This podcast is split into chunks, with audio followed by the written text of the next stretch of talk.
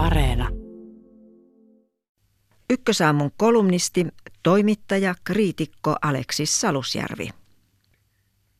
Kirjoitusjärjestelmiä edelsivät luolapiirrokset, joita on usein tulkittu samalla tavoin kuin lastenpiirroksia. Primitiiviset ihmiset ovat kuvanneet luolien seinään menestyksiään ja unelmiaan. Esimerkiksi iso mammutti kertoo mahtavasta saalista ja rehevä nainen on haaveen kohde. Tuorein tutkimus kuitenkin liittää luolapiirrokset osaksi symbolijärjestelmää, joka edelsi kirjoitustaitoa. Varhaisten luolapiirrosten toistuvilla merkeillä välitettiin erilaisia tietoja. Mitä tämä tieto tarkalleen on ja miten sitä tulkitaan, on vielä hämärän peitossa. Sen sijaan on ilmeistä, että ihmisen matka planeetan valtiaksi kytkeytyy näihin merkkeihin. Ihmisen historia sukupuuton partaalla taistelevasta lajista maailman valtiaaksi kytkeytyy kirjoitustaitoon. Koko ihmiskunta kattoi pahimmassa vaiheessa 70 000 vuotta sitten vain noin parikymmentä tuhatta yksilöä. Koko lajimme populaatio vastasi nykyisen varkauden asukasmäärää.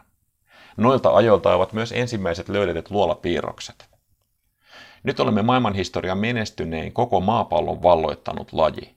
Jos jollekin planeetalle on joskus syntynyt täydellinen petoeläin, me olemme sellainen. Yksittäinen ihminen ei ole erityisen vaarallinen vastus toisille eläimille, mutta ihmisyhteisöjen suhteen asia on toinen. Ihmisellä ei ole tällä planeetalla muuta pelättävää kuin itsensä. Ylivoimaamme kuvaa se, että kesytimme lemmikiksemme planeetan kakkospedon, suden. Kesystä sudesta tuli koira, joka elää lapsen kaltaisena lemmikkinä, johon yksinomaan synnytämme tunnesiteen. Koiraa sanotaan ihmisen parhaaksi ystäväksi. Ravintoketjunsa ehdottomalla huipulla metsästänyt petoeläin on lastemme kanssa telmivä karvakorvainen otus, joka käyttää hampaitaan lähinnä keppien kanteluun pihalla. Kielen merkitys on nähtävissä ihmisen ja koiran suhteessa. Kesytyksen eli villieläimen lannistamisen ensimmäinen askel on nimeäminen. Kun villieläin saa nimen, siitä tulee ihmisen omaisuutta. Kun koira tottelee nimeään, se on kontrolloidun todellisuutemme jäsen ja siltä odotetaan ennalta arvattavaa käytöstä.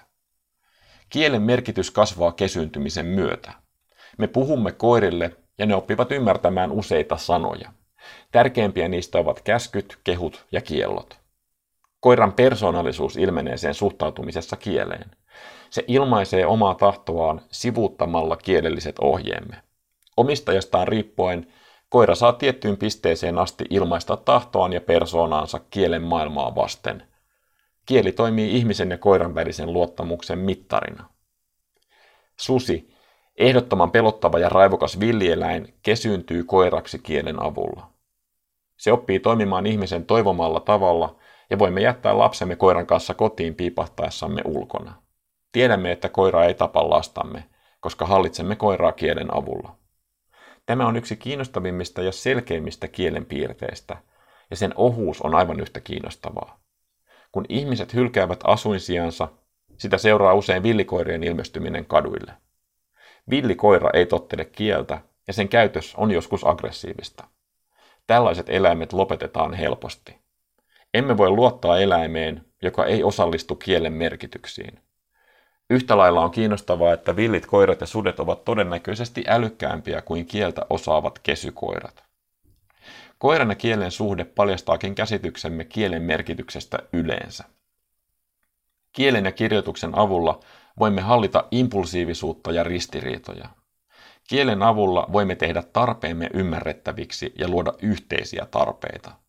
Kieli on yhteistoiminnan avain, jolla uhkaava susi muutetaan kumppaniksi yhteisen päämäärän nimissä.